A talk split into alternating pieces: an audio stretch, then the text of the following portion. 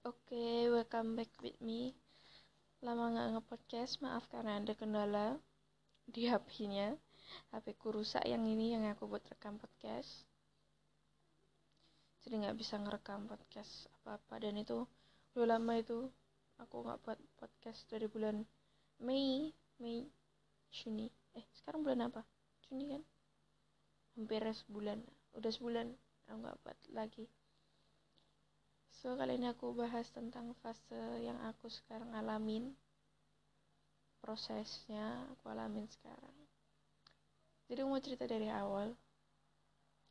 Pada tahun 2012, 2011 ya, 2011. Itu papaku yang kandung itu gone, pass away. Meninggal. Terus kayak di situ aku masih SMP kelas 1 dan aku sama kakakku tuh terpaut tiga tahun. So jadi kakakku SMA kelas 1 itu di mana kita masih ngal butuh sosok ayah di dalam umur segitu tuh masih butuh gitu. Terus ya kita mau apa lagi itu? Memang Tuhan yang kasih kan kayak gitu. Hanya satu yang kita bisa lakukan yaitu pasrah berserah dan kita doain aja gitu. Yang terbaik. Tuhan pasti punya yang terbaik. Tapi aku tuh masih nggak bisa ngelepasin. Yang kayak aku bakal lupain gitu. Papaku yang asli itu bakal aku lupain. No nggak bisa.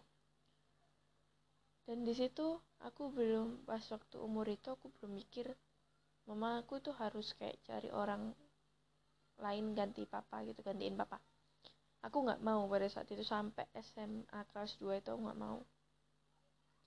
Dan pas SMA kelas 2 juga itu mamaku itu ketemu orang ya pokoknya itu. Itu aku nggak serak dari awal nggak ada feeling good gitu loh. Feeling good like I should bukan lagu kayak nggak ada feeling yang baik sama orang itu tapi setiap aku protes ke mamaku itu aku nggak didengerin. Dan mamaku masih tutup kuping. Anggap aja kayak cinta itu buta gitu loh. Jadi mamaku nggak mau dengerin apa apa nggak mau. Meskipun itu dari temennya dia nggak mau dengerin. Dari anaknya juga dia nggak mau dengerin. Jadi kita itu kayak di biarin gitu loh. Pokoknya tetap mamaku kasih kasih makan kasih uang kasih sanggup kasih SPP tetap tetap tapi kita kayak nggak diurus. Jadi mama aku kerja pulang kerja sama orang itu setiap hari kayak gitu. Kayak kita di orang itu menya, menya apa ya susah ngomongnya. Pokoknya menyampingkan aku sama kakakku. Gitu. Dan aku nggak pernah dapet sosok figur seorang ayah dari orang itu. Jadi makanya aku nggak mau dan ini nggak boleh ditiru ya. Waktu itu aku protesnya akhirnya kan aku protes nggak didengar. Kakakku tuh orangnya diem dan dia nggak pernah protes tapi dia kayak selalu tiap hari tuh kayak gini. Dia cerita ke aku dia tiap hari tuh kayak nggak mau ketemu sama orang ini. Nggak mau ketemu orang ini dia gak suka sama orang ini. Dia pendem sendiri. Kakakku itu cowok tapi dia diem. Beda sama aku terus aku tuh protesnya itu negatif. Aku pergi dugem aku minum aku rokok aku vape ah, everything. Kayak aku benar-benar ngerusak badan gue sendiri waktu SMA kelas 2 ke SMA kelas 2 sampai kelas 3 ya terus aku depresi itu waktu itu karena aku nggak diurus sama orang tua. Jadi aku kayak gak dapet sosok orang tua waktu itu. Bener-bener. Terus aku perginya ya gitu doang. Dugem sekolah dugem sekolah. Ya. Aku dugemnya nggak sama temen sekolahku sama temen-temenku ya udah pada dewasa sih waktu itu mereka. Terus itu terjadi sampai kelas 3 dan akhirnya ada uh, kejadian yang buat mamaku sama orang ini pisah dan aku bersyukur banget dan thanks God aku kembali mamaku kembali lagi. Dan di saat itu aku survive. Kayak aku harus ngerubah diriku kayak aku dulu gitu. Nggak ada depresi nggak ada apa. Terus um, dan selama berjalannya waktu mamaku tetap stay dengan pendiriannya dia mau sendiri aku sih nggak masalah. Terus tapi waktu ini beberapa waktu yang lalu kayak deket-deket ini Desember tahun lalu itu mamaku kayak deket lagi sama temen kecilnya. Ya ini lucunya teman kecilnya. Terus aku kayak mikir oke okay, aku orangnya kan suka menganalisis sifat seseorang yang aku tangkep gitu. Body language seorang terus kayak cara bicaranya pandangannya ke mana itu aku suka menganalisis sendiri. Jadi ya mungkin aku sekarang eh mungkin uh, mungkin anak psikologi ya mungkin. Jadi dihubung-hubungin gitu loh orang ini gimana orang ini gimana gitu karakter orang ini gimana. Aku sempat kayak orang ini baik ya. Terus itu sih pertama tuh. Terus sering berjalannya waktu sampai sekarang itu aku masih ya belum menerima, menerima atau belum bisa manggil beliau itu sosok ayah. Sosok papa kayak manggil papa gitu. Manggil papa hai dad. Hai hai pa hai pi. Hai ayah gitu. Belum bisa. Jadi aku masih manggil beliau itu om gitu. Tapi dia nganggap aku sebagai anaknya udah. Sama kakakku juga. Jadi tiap minggu dia ke sini sama mamaku kasih everything yang aku butuh. Yang kakakku butuh dikasih semua. Gitu. Tapi kadang aku tuh pingin di hati sama pikiran aku tuh pingin manggil dia pa gitu. Betul mulut saya itu nggak bisa gitu. Susah ngomongnya. Berat gitu. Berat untuk nyebutin pa gitu. Dan yang buat aku luluh ya waktu pagi. Itu masih ya beberapa waktu yang lalu bulan mungkin aku lupa. Ya dalam pandemi ini. Aku belum bangun dan itu aku mau kuliah kayaknya mau kuliah online waktu itu. Beliau datang masuk ke kamarku dan kasih sarapan susu sama roti bakar dikasih coklat gitu. Dan di situ aku kayak uh, aku nggak pernah diinin sebelumnya. Ya dulu sama bapak kandungku ya gitu setiap hari. Tapi kan aku masih tidur sama mama sama papa dulu. Jadi nggak masuk kamar tapi aku dibuatin sarapan. Entah itu telur ceplok entah itu telur dadar nasi goreng atau indomie atau susu gitu.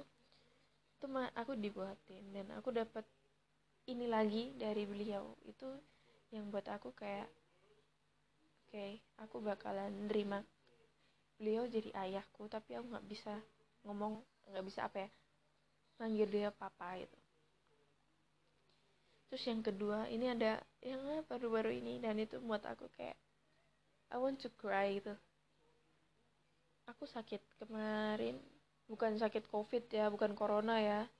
Itu karena aku tekanan darahku nggak stabil karena aku kurang tidur dan ada masalah di organisasiku. Jadi aku kayak stres. Dan akhirnya tekanan darah tekanan darahku tuh nggak stabil.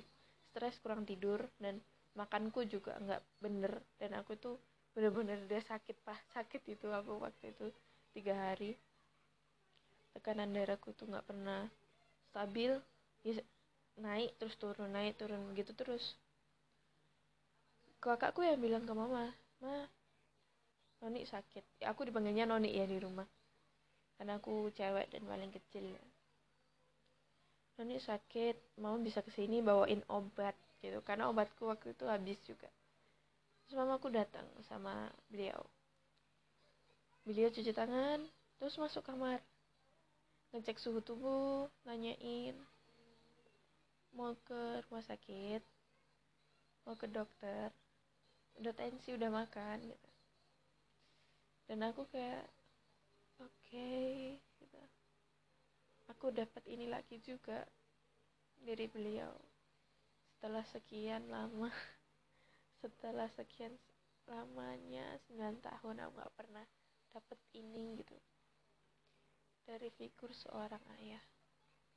Oke ini mungkin agak sensitif ya buat aku dan mungkin buat kalian juga yang lagi uh, pernah kehilangan sosok ayah entah kalian itu di abuse sama ayah kalian dan kalian gak pernah dapat kasih sayang seorang ayah. Entah kalian uh, ditinggalin ayah kalian. Mungkin ini agak sensitif. I'm so sorry tapi aku mau cerita ini. Oke sekarang aku agak ah, sedikit nangis. Aku mau nangis waktu itu tapi aku nggak bisa gitu. Aku kayak nyembunyiin air mataku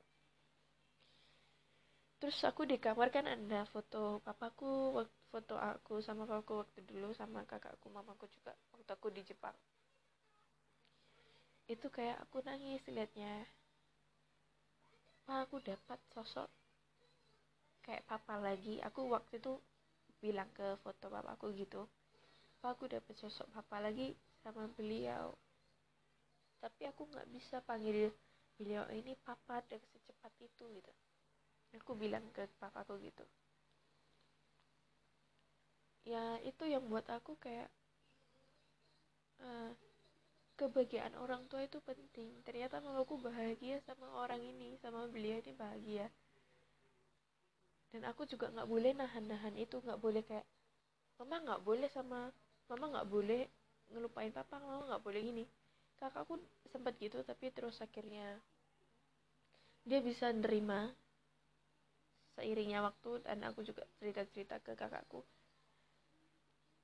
Aku panggilnya Koko. Koko nggak boleh gitu. Mama juga berbahagia dan Kokoku kan habis sini berangkat setelah pandemi ini kan dia nggak tahu kapan berakhirnya. Dia itu mau ke Jepang melanjutin sekolah kan. Dan aku juga mau ada rencana. S2 itu aku nggak di, ya, di Indonesia dan aku bakalan kayak keluar negeri itu dan aku kan juga harus mikir mamaku sama siapa? Masa iya aku bawa mamaku dan itu itu umur eh, mamaku sekarang udah umur 50 dan mungkin tahun-tahun tahun dan depan kan mamaku juga udah tua kan nggak bisa bawa-bawa mamaku yang udah kayak masuk usia dewasa akhir kan nggak bisa segampang itu kondisinya apa kesehatannya. Terus aku mikir yang kedua aku juga mikir gini uh, pemikiranku pemikiran kakakku itu sama mamaku berbeda kita kakakku sama aku masih umur 20-an dan itu masih kayak labil. Kebanyakan gitu kan. Ya aku masih aku ngakui pikiranku labil. Kakakku juga. Mamaku tuh uh, orang yang terbuka sama anak-anaknya. Apa pun itu. Tapi kan kadang-kadang kita beda pemikiran. Mamaku dewasa dan aku yang masih labil. Itu kadang-kadang kayak buat aku susah kayak ngomongin ke mamaku gitu. Dan aku juga mikir mamaku juga bakalan butuh partner yang bisa dibuat tukar pikiran berkeluh kesah mendengar tangisannya kayak mendengar kayak semuanya yang dia mau sampaikan unek-uneknya selama ini gitu itu yang buat aku mikir kedua juga. Yang ketiga ya aku udah dewasa kakakku juga. Terus nanti kalau nikah mamaku mau di mana masa iya bolak balik kan kasihan. Itu ketiga. Susah susah kayak buat susah nggak kayak buat ngelepasin mamaku kayak harus bahagia dengan orang lain? It's so hard. Ini 9 tahun yang kayak butuh waktu lama semuanya ini harus berubah gitu. Itu sih. Terus pesanku yang kalian mungkin dalam fase ini you must think guys. Kayak kamu harus mikirin itu semua. Nggak boleh kayak nahan-nahan. Ya walaupun itu susah. Tapi kalian harus mikirin ini. Di mana kalian udah umur 20 ke atas atau bahkan ada yang udah 26 ke atas. Tapi kalian masih mikir orang tua kalian yang ninggalin itu yang atau ayah atau mama kalian yang ninggalin itu harus yang maksudnya ya apa ya? Aku nggak fokus jadinya. Sorry. Orang tua kalian yang single parent tuh harus kayak cari partner gitu. Itu kalian harus mikir itu di mana kalian dewasa di mana kalian akan mendapatkan kehidupan baru dengan rumah tangga kalian. You must think it dan harus berpikirin pikirin itu gitu. Pikirin ke depannya aja. Itu yang buat aku kayak sekarang ini berubah pikiran gitu. Susah susah banget. Butuh waktu yang lama. Tapi harus mikirin itu guys. Harus. gitu so itu yang lagi aku alamin sama ini. Pesanku cuma itu pikirin kebahagiaan orang tua kalian. Jangan egois. Kalian hanya ingin kebahagiaan kalian sendiri. Kalian hanya ingin mau kalian sendiri. No. Itu tidak fair bagi orang tua kalian. Walaupun orang tua kalian ingin kalian bahagia dengan caranya dengan cara kalian sendiri itu tapi tetap nggak fair itu sih. Maknanya kalian harus itu semuanya. To that kayak coba men mencoba itu. Tapi walaupun itu memang susah dan butuh proses tapi kalian harus coba. Nggak selamanya kalian ada buat orang tua. Dan nggak selamanya orang tua kalian itu yang mungkin orang tuanya kalian single parent ada buat kalian mungkin aja kalian tiba-tiba ditinggalin. Meninggalin kalian selamanya kan? Who knows? Tuhan punya cara lain buat semua itu guys. Kayak gitu. Selama orang tua kalian ini satu-satunya orang tua kalian ini masih hidup walaupun kalian nggak bisa bahagiain secara material, secara finansial, secara apa pun itu, bahagiain secara itu gitu loh. Apa ya kalau dibilangnya? Secara ini kelasin orang tua kalian yang sendiri, cari partner itu buat orang tua kalian juga bahagia. Gitu. So itu aja yang mau aku sampaikan, mau aku ceritain mungkin kalian dalam fase ini dalam proses ini semangat kalian juga harus berdoa gimana enaknya ceritain tentang ke Tuhan juga atau kalian mau cerita ke teman kalian juga is okay. Rundingin sama kakak atau adik kalian atau siblings kalian itu juga pernah dirundingin. So thank you so much and see you again. Bye